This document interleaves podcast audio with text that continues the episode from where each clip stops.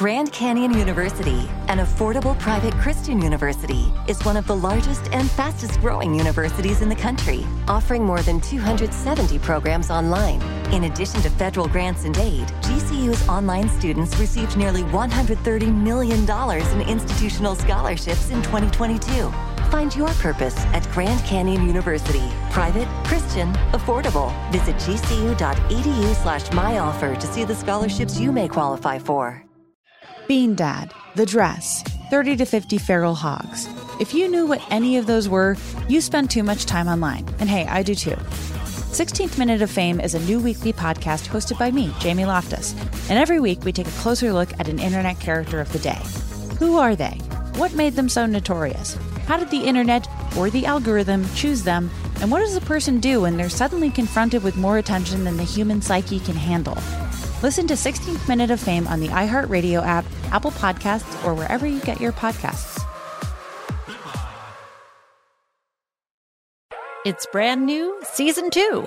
I'm Marissa Thalberg. And I'm Stephen Wolf Bedeta, and we're excited to be back having bigger, bolder, and always real conversations. Straight from the C suite front lines of marketing, media, and more. We have great friends joining from people you may know, like Wilmer Valderrama and Bobby Berk. And people you'll want to know. So grab a coffee or, hey, even an Aperol Spritz and come join us on America's number one podcast network, iHeart. Listen to brand new on the iHeart Radio app, Apple Podcasts, or wherever you get your podcasts. This is Bridget Todd, and you're listening to Internet Hate Machine. And I am here with my lovely producer, Sophie. Sophie, how are you? I'm doing well, Bridget. How are you?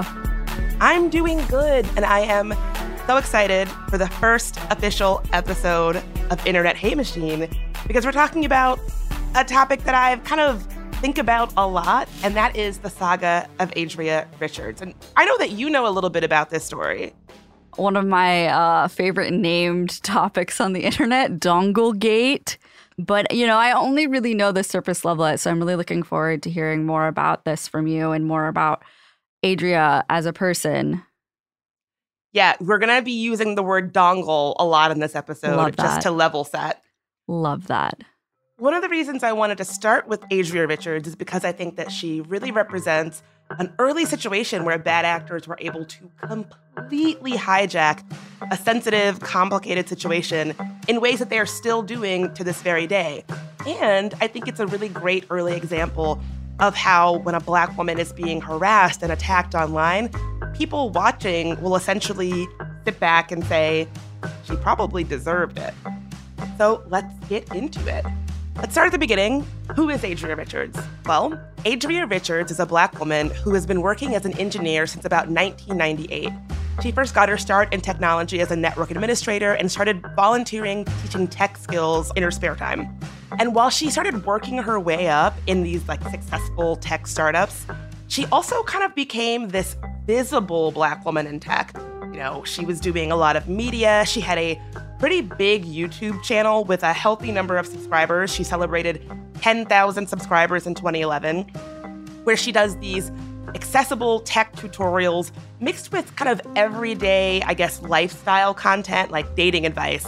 And she does a lot of content where she is calling out examples of sexism in tech. Um, that's kind of, I guess, her brand or her thing is these explorations of gender and technology and the way that they intersect. Like her personal website where she has her blog is called butyou'reagirl.com. So you can sort of get a sense of she's someone who is really interested in shaking up the status quo in technology.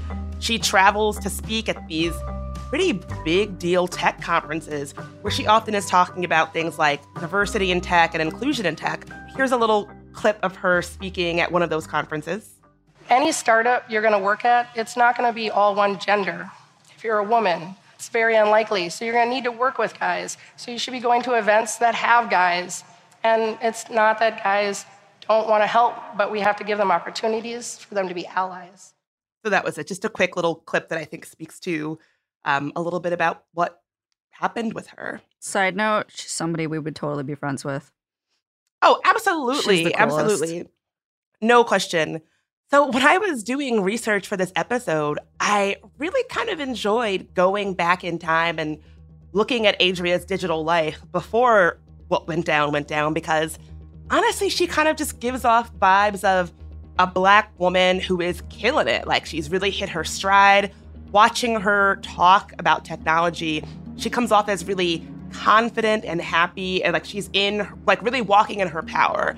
And it was exciting to watch, but it kind of made me sad knowing a little bit about what happens next. So you might be asking, what happened to Adria Richards?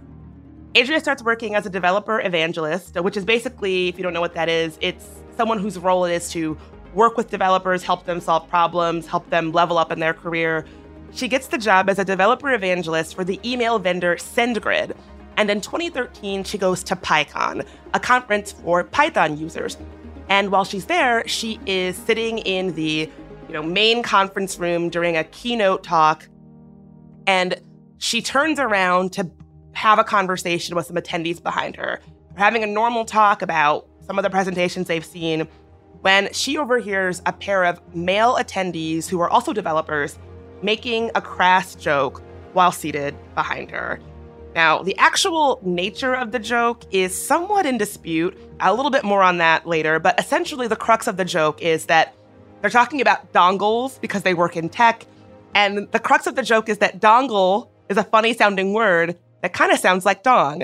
Wow, brave. Such a just transported me back to, you know, the seventh grade. Cool, cool, cool. yeah, I mean it's it's crass and it's immature and it's like a it's like like I said, it's like very middle school. It yeah. is very middle school. It takes me back to a lot of tech spaces I've been in sure. where that is the love that it just it is the level of humor that you kind of are asked to smile through and be like, haha, this isn't 100%. I, Bridget, I actually don't know if you know that. Like, one of my first jobs out of college, I worked in tech for several years. And I don't think on mic or off mic we've talked about this at all, but yeah, I definitely know exactly what you're talking about in those in those scenes, especially when there's very few women around. The the uh, nature of the jokes can sometimes uh, be a little bit off putting, to say the least. Yes, exactly. And I think that's exactly where Adria was at as well. So she didn't say anything in the moment. Yeah. She didn't say that this bothered her. And she explains that choice in her blog. She writes, I didn't want to be heckled or have my experience denied, which I also really, and I'm sure you do, having worked in tech, I know what she's talking about. I didn't, she probably didn't want to have that vibe of, oh, she's crazy, she's oversensitive. Yeah. You know, you you know you can you kind of have a sense of that maybe it's not going to go that well if you take the route of saying, "Hey guys, knock it off." Yeah. Oh my god, she's so emotional. She's in her feelings. Oh, why can't we just why can't we just be ourselves? It's like, all right, dudes. Exactly. So rather than saying something to them in the moment, she takes out her phone, takes their picture, and tweets it, tweeting, quote, not cool, jokes about forking repos in a sexual way and big dongles right behind me. Hashtag PyCon. She goes on to tweet, can someone talk to these guys about their conduct? I'm in lightning talks, top right, near stage, 10 rows back, hashtag PyCon. And then she tweets the code of conduct for the conference, which in part says, quote, offensive jokes are not appropriate for PyCon. So initially, Adria said that she was wanted to ignore this, but in her blog, But I'm a Girl, Adria explained what triggered her to send that tweet. She writes, I was gonna let it go. It had been a long week, a long month. I'd been on the road since mid February attending and speaking at conferences. PyCon was my fifth and final conference before heading home. I know it's important to pick my battles, and I don't have to be a hero in, a, in every situation. But sometimes I want to go to a conference and be a geek. But, like Popeye, I couldn't stand it no more because of what happened. She talks about how her company was a sponsor for this event, and when she heard them talking about dongles, she felt flustered. Then she writes, Then it happened, the trigger. She's watching somebody on the main stage, and he's talking about this young coders workshop that Adria volunteered at. He was mentioning that the PyLadies auction had raised $10,000 in a single night for funds that were going to be used to support this young coders workshop initiative. I saw a photo on the main stage of a little girl who had been in the young coders workshop. I realized I had to do something because she would never have the chance to learn and love programming because the ass clowns behind me would make it impossible for her to do so. So I I remember reading this when the whole situation was going down and I was very moved by what she had written. Um, I think it's fair if you if you're listening to this and thinking that seems a little overdone, fine, sure. But I, I guess I'm saying that I understand what what where she sort of coming from Totally. when she wrote that. Yeah, I mean, like, I definitely have empathy for for the way that she's feeling here. I feel like that happens to a lot of people in the business world and specifically within the tech space where you're in a situation where you're like, well, like I could say nothing, but you know, that would be very disappointing to child me or to my niece, to my nephew, to my daughter, to my son, the inner child in me where where I'm like, okay, you know, I could th- wh- while this might seem small to some, who's to say that many small things if you let it go this time, you might let it go the next 10 times and then it's just a habit and then it's a pattern and then you're enabling. So that's exactly what she says. In her blog, she writes about how this incident was actually not the first time that she had heard a sexualizing joke at that particular conference. She describes how earlier during that event in a hallway, a guy had made a crass joke about looking under the skirt of a table and, you know, make he made some crass line about it not ha- like oh it doesn't have pubic hair just like I like it. Uh, but because this happened in a hallway, I know Jesus that, that Christ, joke on, is bro. really not great. but she says that because this happened in a hallway and not like at a seated, you know, main stage event while somebody's on stage talking, she actually did feel comfortable speaking up to whoever made that joke. And I think it's exactly what you were saying, Sophie. It sounds like this was death by a thousand cuts for her, where it was laugh it off, laugh it off, say something, say something. And eventually she just couldn't anymore. Like I, I've been there where you just hit your limit of shit that you are willing to smile through or giggle through or brush off to the point where you just can't anymore. So the conference staff talked to the guys who end up being developers uh, who made the joke. For their part, it sounds like these guys handled it very well. PyCon put out a statement saying, quote, an incident occurred involving some inappropriate comments made during a crowded plenary session. Per the stated guidelines for the attendees and staff, the issue was reported to PyCon 2013 staff and resolved privately. Both parties were met with in private. The comments that were made were in poor taste, and the individuals involved agreed, apologized, and no further action were taken by the staff of PyCon 2013. No individuals were, were removed from the conference, no sanctions were levied. And so, honestly, it sounds like it truly could have ended there. You know, these developers who were making this crass joke, they they seemed like they legitimately felt bad. They apologized. PyCon staff, it sounds like they acted quickly and it was resolved. It truly could have been there. And, and honestly, throughout the entire situation, Adria is clear, both in her writing and in her actions, that she does not want these men fired. You know, she is not calling for any consequences for them beyond just being talked to about appropriate conduct by the PyCon staff, which they were. So this truly could have just been the end of it. Yeah, it sounds like all she really wanted to do was come on, guys, not the time or place. Do better. That's it. It's easy for me to have a lot of empathy for all of the individuals involved in the situation. Like, those guys shouldn't have been making that joke. It does sound like it was crass and stupid. It does sound like it was against the rules of what happened.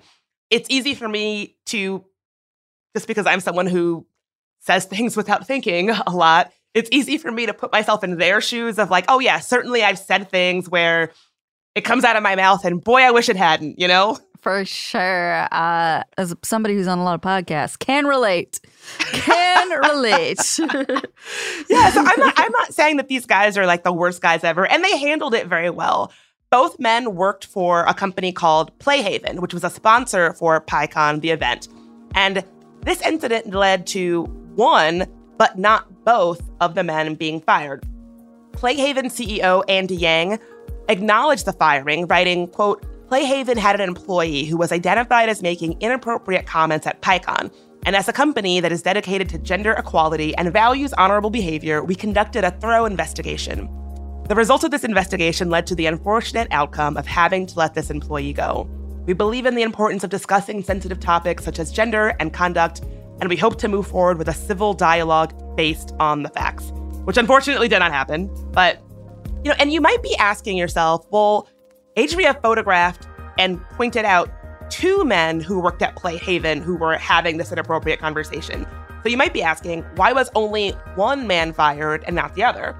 Playhaven went on to say in their statement that they would not comment on all the factors that contributed to our parting ways with the one developer.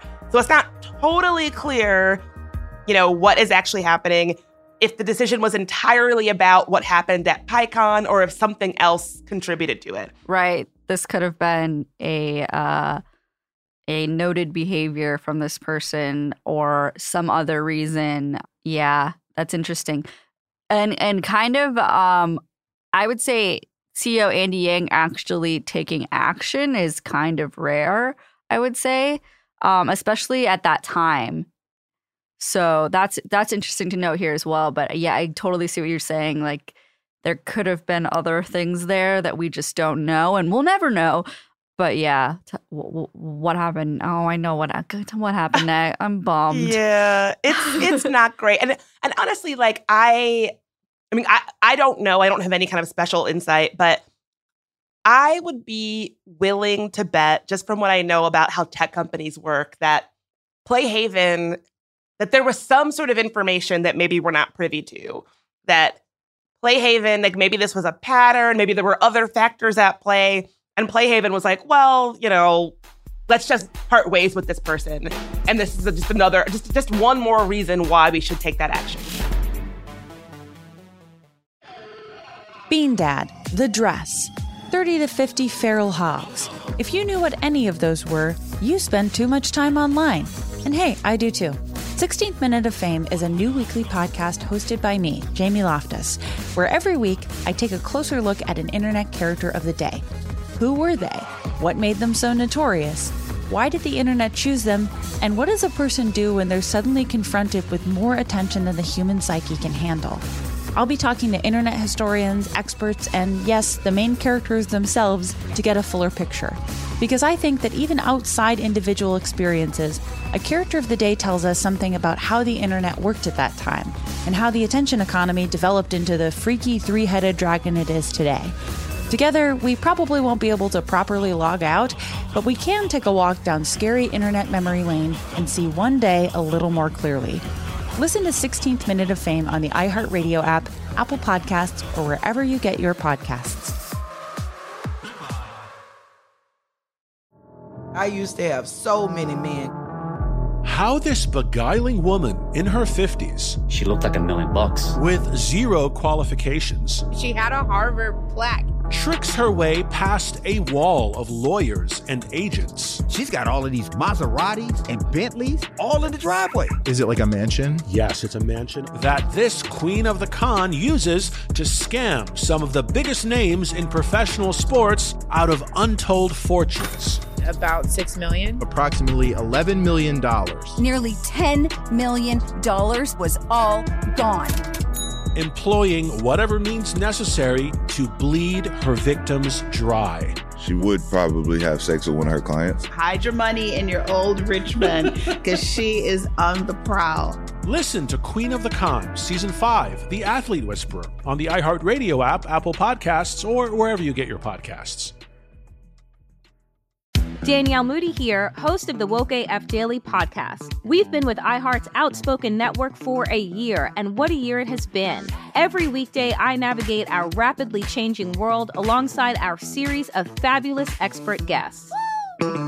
As we head deeper into 2024 and yet another life changing election cycle, Woke AF Daily is here to keep you sane and woke. Woke not just to the latest headlines, but also to the collective power we all have. Woke to the need to build community with those around us. Woke to how to avoid burnout, and woke to the ways we can all find joy in the madness. Make Woke AF Daily with Danielle Moody your podcast destination for 2024 election news and analysis. And tune in to hear the ways I am working to stay grounded amidst it all. Listen to Woke AF Daily Season 5 on the iHeartRadio app, Apple Podcasts, or wherever you get your podcasts.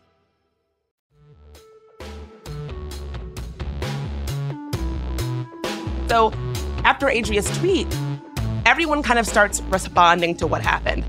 Now, I absolutely do not think that Adria thought that this was going to blow up the way that it did with so many people beyond the tech conference weighing in. You know, some people are supportive of Adria, others are supportive of the developers.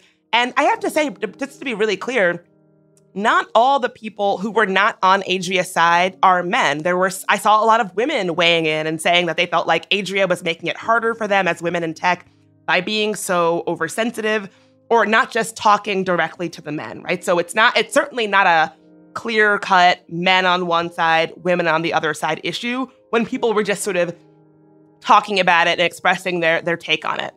The fired developer posted on Hacker News and I have to say, his post, which is still up, is actually pretty civil.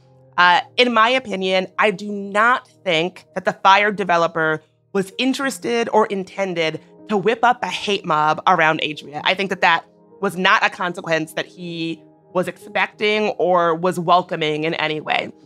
He apologized, saying, quote, First, I'd like to say I'm sorry. I really did not mean to offend anyone, and I really do regret the comment and how it made Adria feel. She had every right to report me to staff, and I defend her position, which I think is like pretty That's gracious. decent. Yeah. That's decent. Yeah. He also clarified her characterization of part of his comments. He says, While I did make a big dongle joke about a fictional piece of hardware that identified as a male, no sexual jokes were made about forking. My friends and I had decided that forking someone's repo is a new form of flattery, and we were excited about one of the presenter's projects. A friend said, I would fork that guy's repo. The sexual context was applied by Adria, not us. And I, you know, I wasn't there, so I can't speak to whether or not the forking part of that joke was sexual or not. I will say that with jokes, oftentimes, you know, there's nuance and context between friends that maybe can be easily missed when you're overhearing it. I have no idea. I don't know if whether, I, I don't know if what he's, I, I, I can't read into what he's saying. Ah, sure. yeah, what, what do you think? I'm like forking dongle if the shoe fits. Um, but but sure, sir. yeah, it's like it's hard. It's hard. And what's what's funny is that after what I'm sure was like a well-intentioned clarification, of course, people on the internet ran with that and they were like, "Totally, A- Adria lied about what he said," and it's like, well. I could even if even if he is correct and she misrepresent or like misunderstood it, that's not really a lie. Like that nuance is completely stripped from the conversation when bad actors on the internet get involved. Absolutely. I mean, we're out here analyzing somebody's really bad middle school joke about dongles. yeah, and it's like I know what happens next, and it's like don't just like don't defend your bad joke. I don't know, like I'm I, if you meant it that way or not, putting the blame on Adria just I, I don't think that was cool. Like I'm not I'm not I'm not thrilled with that. So this is something that I I do have to take issue with. In his post on Hacker News, he kind of implies that Adria personally taking his photo and tweeting it is the reason why he got fired. He writes, Adria has an audience and is a successful person of the media. Just check out her webpage, linked in her Twitter account. Her hard work and social activism speaks for itself. With that great power and reach comes responsibility. As a result of the picture she took, I was let go from my job today. Which sucks because I have three kids and I really liked that job. She gave me no warning, she smiled while she snapped my picture, and sealed my fate. Let this serve as a message to everyone. Our actions and words, big or small, can have serious impact. I have a question. Well, sure. I looked up Adria again on Twitter before we started doing this episode, and I'm sure it's changed since then. But, you know, at the time, do we know what her bio was? Do we know how many followers she had? Anything like that? Just as like a side note. Yeah, I, I don't, it's not super clear. I, I, think that when he said media, I don't think that he was saying, and it, it does actually relate. I was going to put this in, but I didn't know how to say it. I think that he was saying not that she is a member of the media, which God we know members of the media are always attacked and maligned. For sure. I think that he was saying that she is a successful person of the media. Like she gets glowing media attention because at the time that was kind of her thing. I think that basically, I guess if I'm going to keep it real, this is just my opinion. I think he was trying to sort of imply that she is someone who is good at using the media and good at getting her perspective and her name in the media for her causes. And I think that he was kind of trying to imply that in tweeting about his joke at this conference, that she was perhaps intending to get media on her side because she has a, a, a, a she's skilled at, at using media. She's you know she's a YouTuber. She's someone who like has a name for herself and is very visible. So I think that he's making a nod toward her visibility which is sort of incumbent on media and her ability to to be a person in media. That's what I think. This is my opinion. Yeah, it just comes off as like weird, weird jealous vibes. I, it's just the the the phrasing and what he said. It just comes off very well. She's fake news, and um, why would you believe her when she know like clearly she knows what she's doing here? It just reads very oh god, it just reads witch hunt. I hate it. Yeah. You're absolutely right. And I I really struggled with how to deal with this nuance in the episode because I do genuinely think this fired developer is trying to his best to be civil through a tough situation. But I also think that he is using a couple of key phrases that the audience definitely picked up on as oh she was trying to like use him and what he said to bolster her own career and to boost her own profile. And the conversation around how Adria Richards handled this was very much steeped in she was really calculated and she was doing this because she thought it was going to, you know, empower her and boost her own profile. And it was very like self motivated. I honestly think she just tweeted it and didn't think much of it and it blew up in her face. If, if I'm being honest, it's just my perspective. But the way that he writes his statement, people, what, what you're calling out, people definitely picked up on and ran with it. That she is untrustworthy, that she is calculating and conniving, and that she did this in a calculated, intentional move to, to clout chase, and they're going to punish her for it. How did she respond to his post?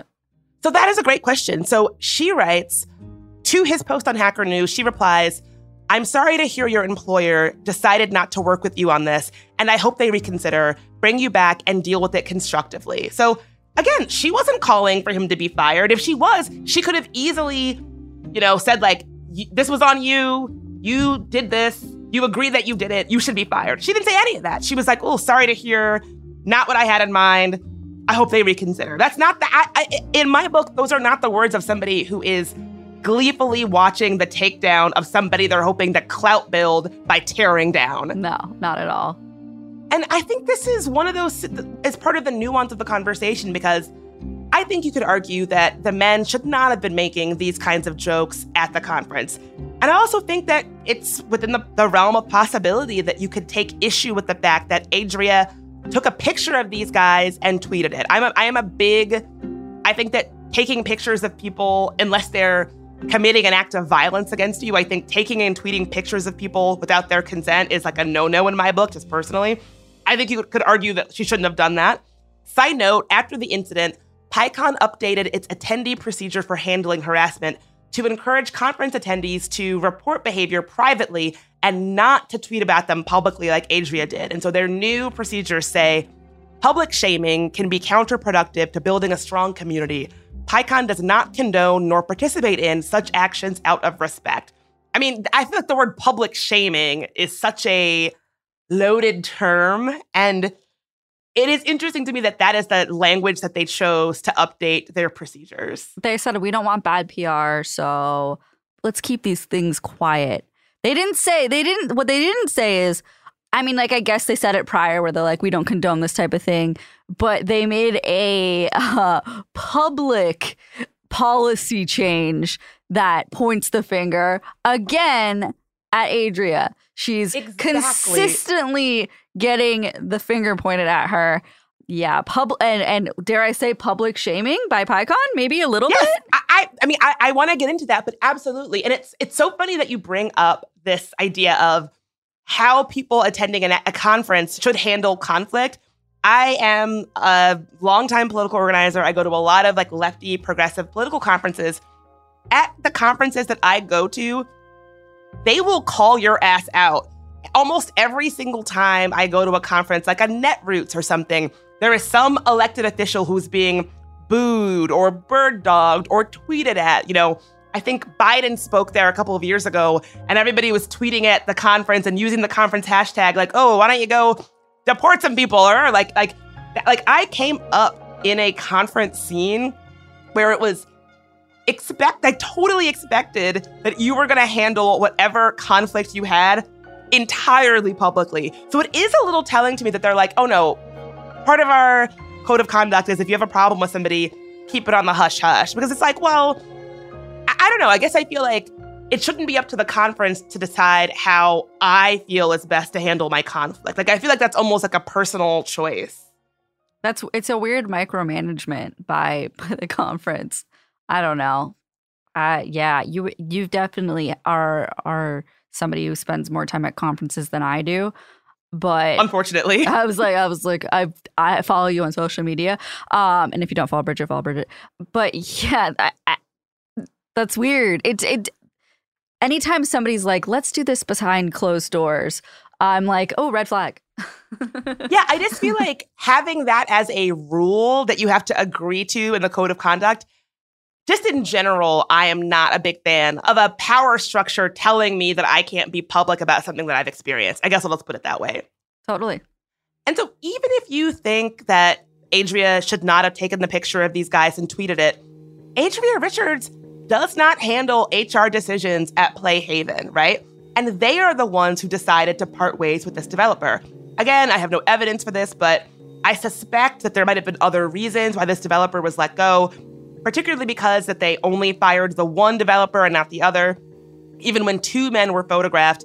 And it is really interesting to me how Playhaven just allowed Adria to become this very public scapegoat for their hiring and firing decisions. They didn't speak up and say, hey, Adria doesn't work at Playhaven and had no, you know, did, did not force our hand. We made this decision. It's just interesting to me how they didn't take the flack publicly. This visible black woman in technology was the one who got all of the negative attention for their decision. And I guess I think, you know, companies just back then certainly did not, and I would argue still do not, know how to handle it when there is a big public outcry happening around one of their employees. Had Playhaven said, we're aware of the issue and we're taking the appropriate action, blah, blah, blah, you know, release some statement that says, like, we know what's going on and we're going to handle it, none of this would have happened. You know, if people are mad that this developer was fired, they should be mad at Playhaven, not Adria. But Adria is a black woman. She's very visible and she represents all of the different trigger points that make people mad. She's black, she's outspoken, she's a woman, and she's very actively trying to shake up the status quo in technology as being this white male bros club. All of which makes her an easy target when the actual decision makers are Playhaven. And it seems like people were not just angry about the firing of this one developer. What they were angry about is Adria Richards and what she represents in technology. She represents technology and technology spaces becoming more accommodating to women and marginalized people. She represents women and marginalized people having meaningful power in those spaces and feeling like they can actually take up space in those spaces. And with that comes all the people who currently had power in those spaces feeling threatened, feeling like the order that they are used to, where they are on the top and have the power, might actually be upset. And that they might actually have to make room for people who traditionally have not had a lot of institutional power in technology spaces. That's what she represents. A good example of what I mean is the fact that when this all was going down, three Redditors launched what they called the Feminist Defense Fund, where they took donations in Bitcoin for the Fire developer. And in their plea for donations, they write, feminism has caused some serious changes to our culture, to our society, and to our lives. We focus on some that are affected more than others, and we give back. Our goal is to encourage men to speak out, to be men, to not fear oppression, and to enjoy their freedom of speech. Unfortunately, in today's climate, being a man has become a financial liability. Say the wrong thing in the wrong place, and you can find your entire life ruined, destroyed. Feminists fought for equality, but now they're out for our rights. They're destroying us financially. They're trying to tear apart our families. We're saying that enough is enough. No longer should men fear masculinity. No longer should speaking up risk that man a job, a career, or a family. It is time to rise up against the tyranny. It is time to tell men it is okay to speak up. We're here for you. This is the Feminist Victims Fund. And so it's so obvious, like what they're pissed about. Oh God, cry, cry, cry. Oh God, that was great. Man, read the room, my guy. Yeah, and it's like it, it's so clear that they are using this as a proxy to fight these larger kind of culture wars issue. They don't care about this developer. They don't care that even he agrees that joke that he made was stupid and inappropriate for the setting. That's not what they care about. They care about women, and in this case, specifically a black woman, shaking up the status quo in technology and threatening what they see as the way that the world and society should work. Bean Dad, The Dress, 30 to 50 Feral Hogs. If you knew what any of those were, you spend too much time online. And hey, I do too. 16th Minute of Fame is a new weekly podcast hosted by me, Jamie Loftus, where every week I take a closer look at an internet character of the day. Who were they? What made them so notorious? Why did the internet choose them? And what does a person do when they're suddenly confronted with more attention than the human psyche can handle? I'll be talking to internet historians, experts, and yes, the main characters themselves to get a fuller picture. Because I think that even outside individual experiences, a character of the day tells us something about how the internet worked at that time and how the attention economy developed into the freaky three headed dragon it is today. Together, we probably won't be able to properly log out, but we can take a walk down scary internet memory lane and see one day a little more clearly. Listen to 16th Minute of Fame on the iHeartRadio app, Apple Podcasts, or wherever you get your podcasts. Danielle Moody here, host of the Woke AF Daily podcast. We've been with iHeart's Outspoken Network for a year, and what a year it has been. Every weekday, I navigate our rapidly changing world alongside our series of fabulous expert guests.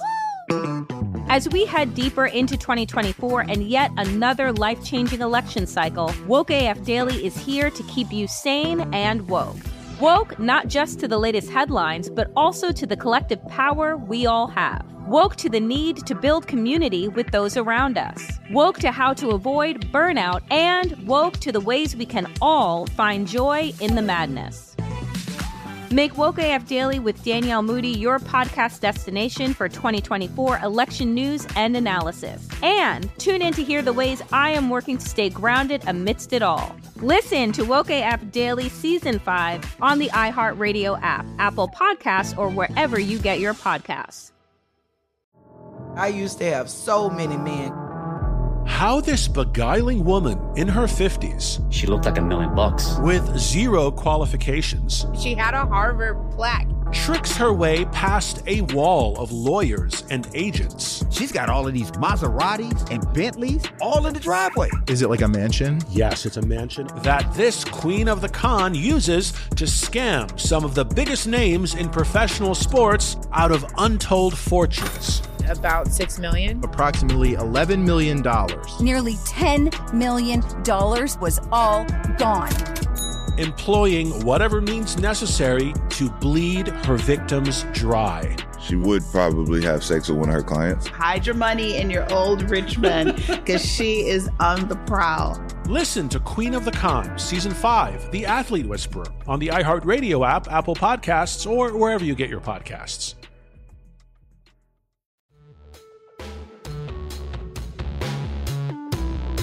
Let's get into the fallout of what happened with all of this.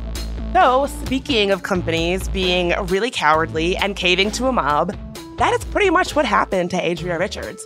So, after the developer gets fired, the internet or more specifically 4chan, really turned on Adria and her employer, SendGrid. Adria, I have to say, is horribly, horribly harassed. Her website gets a DOS attack, which is, if you don't know what that is, it's a denial of service attack where essentially attackers flood a website with more traffic than it can handle to shut it down. What happened to Adria wasn't just people tweeting that they disagreed with her, nor was it just a few mean tweets or mean comments online, which, side note, funnily enough, a lot of the garden variety mean tweets directed at Adria are still up as we speak. You know, tweets like, quote, Whore cost two men their jobs in this economy. You just made two families poor. I hope you feel good, hypocritical bitch. Or, little did they know they were sitting behind some cunt. Or, good job at being a picture book feminist bitch. Or, why are you such a cunt? You know, so definitely not nice stuff, but those are not even the tweets and messages and comments that I'm talking about. The harassment that Adria Richards got was heinous, and worse, it was coordinated. I personally witnessed many, many, many death and rape threats that she got. Some of the worst people on the internet were telling her in mass that she deserved to die by suicide. They doxed and publicized her home address and phone number to the point where she had to flee from her own home for her own safety. Oh, cool. They're doxing her. That's a yeah, Jesus. Scary Christ. stuff. That's Really so scary scary. Yeah, it's terrifying. 4chan circulates a change.org petition calling for Adria to be fired from SendGrid. Meanwhile, a Pastebin document claims that Anonymous has SendGrid's client list and that they're harassing their customers and will continue to do so if they don't fire her. Um, here's a bit from that post. They say Adria Richards engaged in malicious conduct to destroy another individual's professional career due to what she perceived as an affront to her own extremist views from a comment that was not directed at her, not meant for her to hear, and certainly not for her to provide unwarranted input on. As such, she should have her professional career destroyed, just like her victim, in order for justice to be rendered and for balance to be restored in the universe. The hive mind's judgment is final. There is no appeal, no forgiveness, no forgetting. Remember? Real life harassment is an escalation that comes into play based on how long the situation is allowed to play out. It is not affected by the effectiveness of previous forms of harassment. Even if your customers and financial backers are dropping like flies, this will still happen if Anonymous maintains an interest in the situation. Doxing is a term used to define the discovery and dissemination of all personal information, included but not limited to home address, phone numbers, credit card numbers, your medical records, what brand of toothpaste you buy, etc. If some of the more talented members of Anonymous take interest into this, every employee of SendGrid becomes a target, starting at the top. For your reference, this is already happening to Miss Richards, as per standard protocol. So basically, that's like a clear threat. Like, this is, you know, whether this is legit or not, this is someone basically trying to scare this, this major tech company. So the attacks on SendGrid worsen. Um, SendGrid acknowledged that they had suffered a denial of service attack. And so, you know, this is a major company and their website traffic is essentially shut down. They're not able to have have people go to their website, which is a pretty big deal. And so I guess I feel like if I was running a big company, I would not cave to a mob that is outright threatening me. But that's exactly what SendGrid did. SendGrid eventually caved to this mob and fired Adria. And they fired her publicly. Cowards. Fucking coward shit. It's so cowardly. And so they write on Facebook effective immediately, SendGrid has terminated the employment of Adria Richards. While we are generally sensitive and confidential with respect to employee matters, the situation has taken on a public nature, and we have taken action that we believe is in the overall best interests of SendGrid, its employees, and our customers. A few hours later, SendGrid CEO Jim Franklin expanded on the company's reasons for firing Adria, writing, SendGrid supports the right to report inappropriate behavior whenever and wherever it occurs. What we do not support was how she reported the conduct. Her decision to tweet the comments and photographs of the people who made the comments crossed the line. Publicly shaming the offenders and bystanders was not the appropriate way to handle the situation. And the aftermath of all of this was that Adria had to literally go into hiding. And she was someone who had this big voice online and this big online footprint.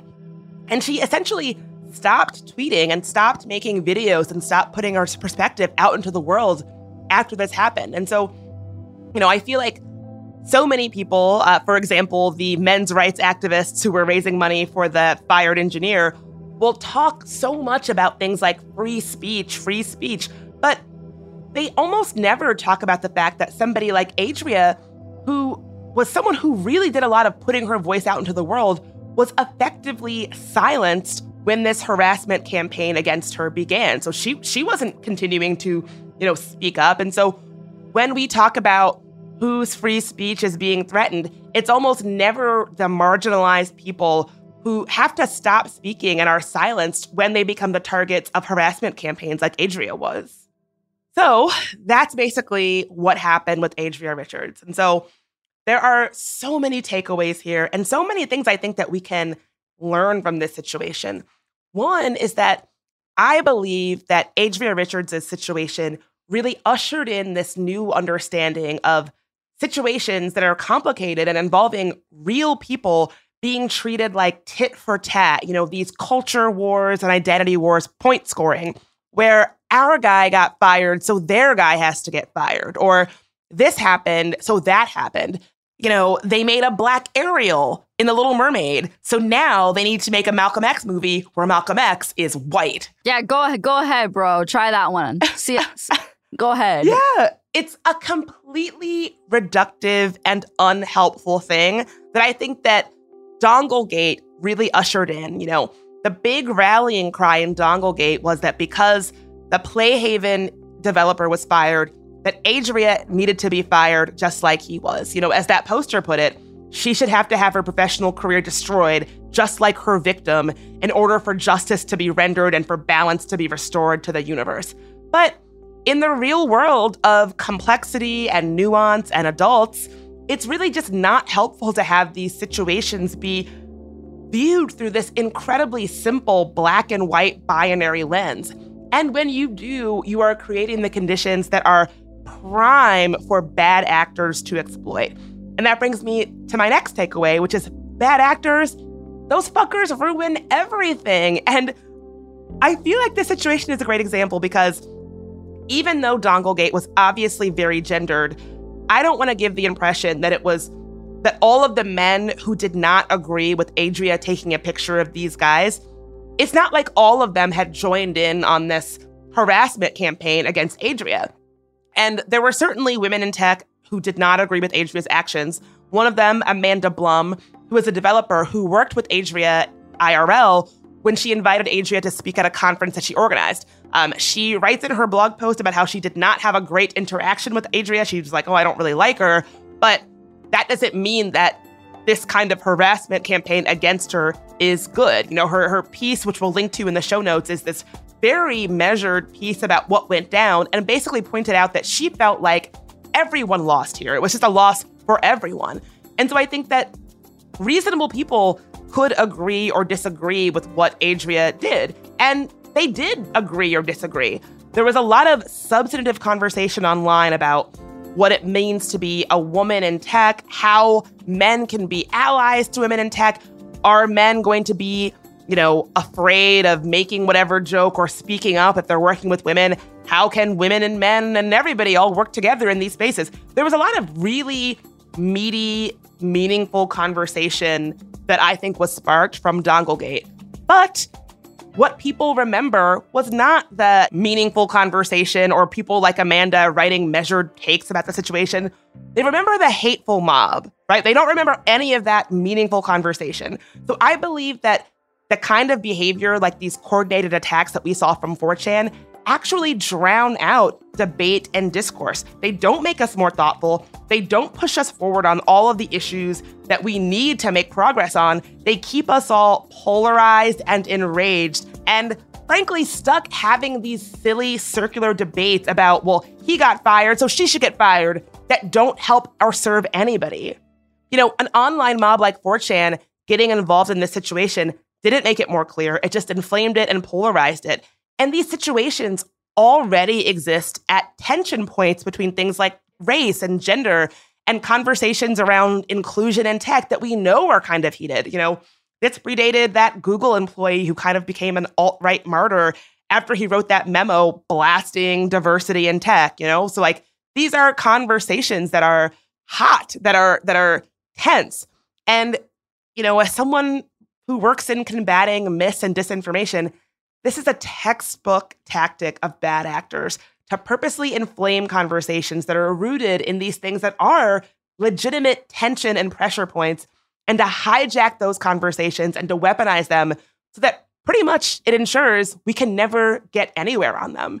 And I think the sad part about all of this is that it sounds like from all public accounts that Adria and the fired developer seems like people who were being used as proxies in a larger kind of identity culture war fight. In that hacker news back and forth that they had, they seemed like two people who were genuinely interested in coming to some kind of a conclusion with one another.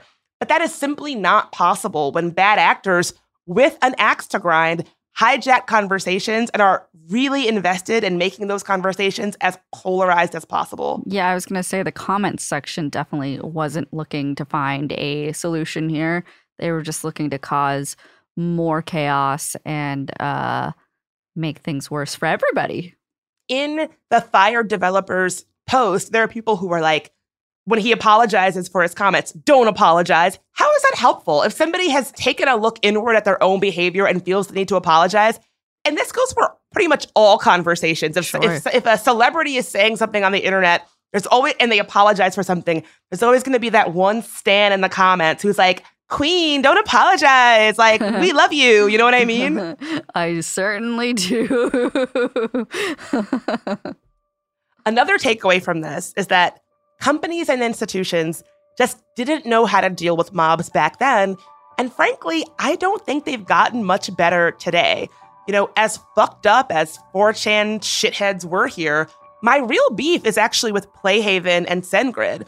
This was happening back in 2013, and maybe none of us, and by extension, the people who run companies, didn't know how to handle it when a mob swarmed around one of their employees. You know, Playhaven was ultimately the decider in deciding to fire that developer that Adria photographed.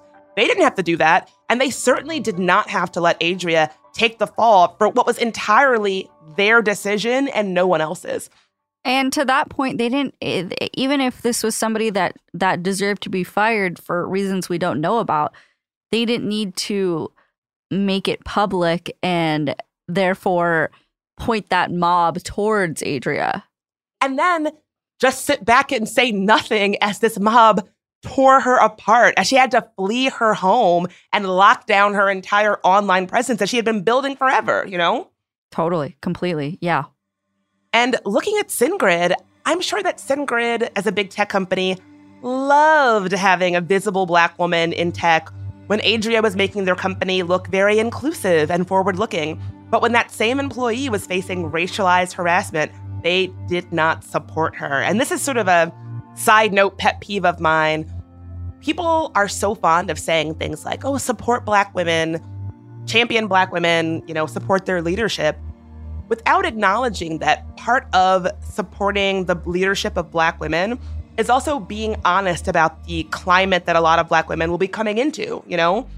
If you're a visible black woman coming into a pretty white, pretty male field, you might have a little bit of a tougher time. And ignoring it and pretending that is not the case is not actually supporting black women. And so I always say, don't just support black women, also work to create the conditions where black women can actually have an equal playing field and and thrive in the work that you want to support them in. Um, SendGrid also did not have to cave to these coordinated 4chan mob attacks that were threatening their business via harassment and denial of service attacks. You know, SendGrid, if I had been running SendGrid, I would have said, you know, hey, people who are angry, we hear you, but our personnel decisions are our private business and we will handle this privately. Even if they felt like Adria deserved to be reprimanded, I think it's pretty rich that in their statement, public statement on Facebook about her firing that they say that, oh, we're against public shaming and Adria publicly shamed these men, and then said nothing as Adria was harassed publicly with rape and death threats and racial slurs, and then fire her in public, completely inflaming the very public shaming that she was going through. It's just cowardly. And these are the exact same kind of tactics that would go on to fuel Gamergate, you know, coordinating on message boards like 4chan to avenge some perceived grievance around women and feminists and marginalized people claiming power in a tech space. You know, in the case of Gamergate, video games. I would argue that if we had done some real collective analysis after Donglegate, we might not then have allowed bad actors to basically do the exact same thing a year later with Gamergate. I think things would have gone very differently had we had some kind of public accounting for what actually happened, who were the major players, and what decisions allowed those tactics to be weaponized in that way. And I feel like today, you know, the targets may have changed, but the tactics are pretty much the same. You know, we still see the same kind of thing play out. A small handful of bad actors have pretty much used this playbook to get their way, and I think they're going to continue doing it until we do something. For example, by now I think that most folks listening know that just this last week there was a violent attack on Nancy Pelosi's husband, Paul Pelosi, who was attacked with a hammer to the head while he was sleeping by an assailant who claimed that he wanted to break Nancy Pelosi's knees to send a message of fear to other Democrats. And per the writings of the accused attacker online, it was Gamergate that, you know, for lack of a better word, radicalized him, and that he described Gamergate as the turning point in his own trajectory politically. Now, I have a ton to say about this. We're going to do a whole other episode later this week all about this.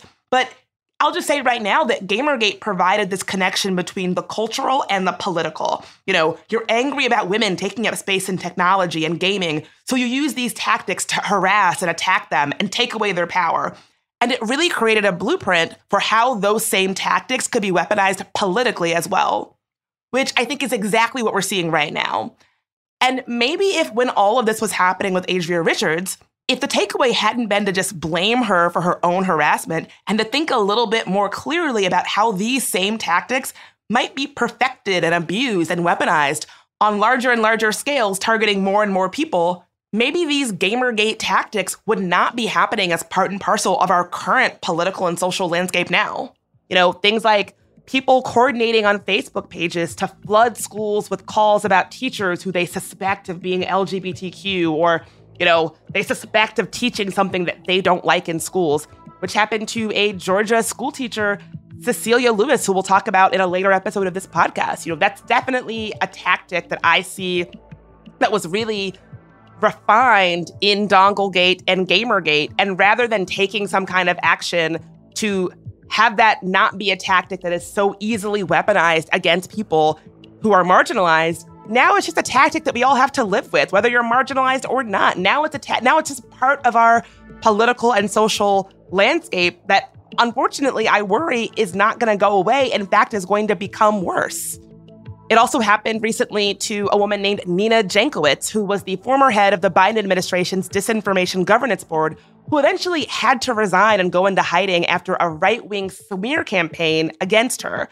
You know, I, I think it doesn't take that many people to really disrupt and shut down institutions if those institutions do not know how to handle it when one of their employees is being attacked in this coordinated way, like these women have been.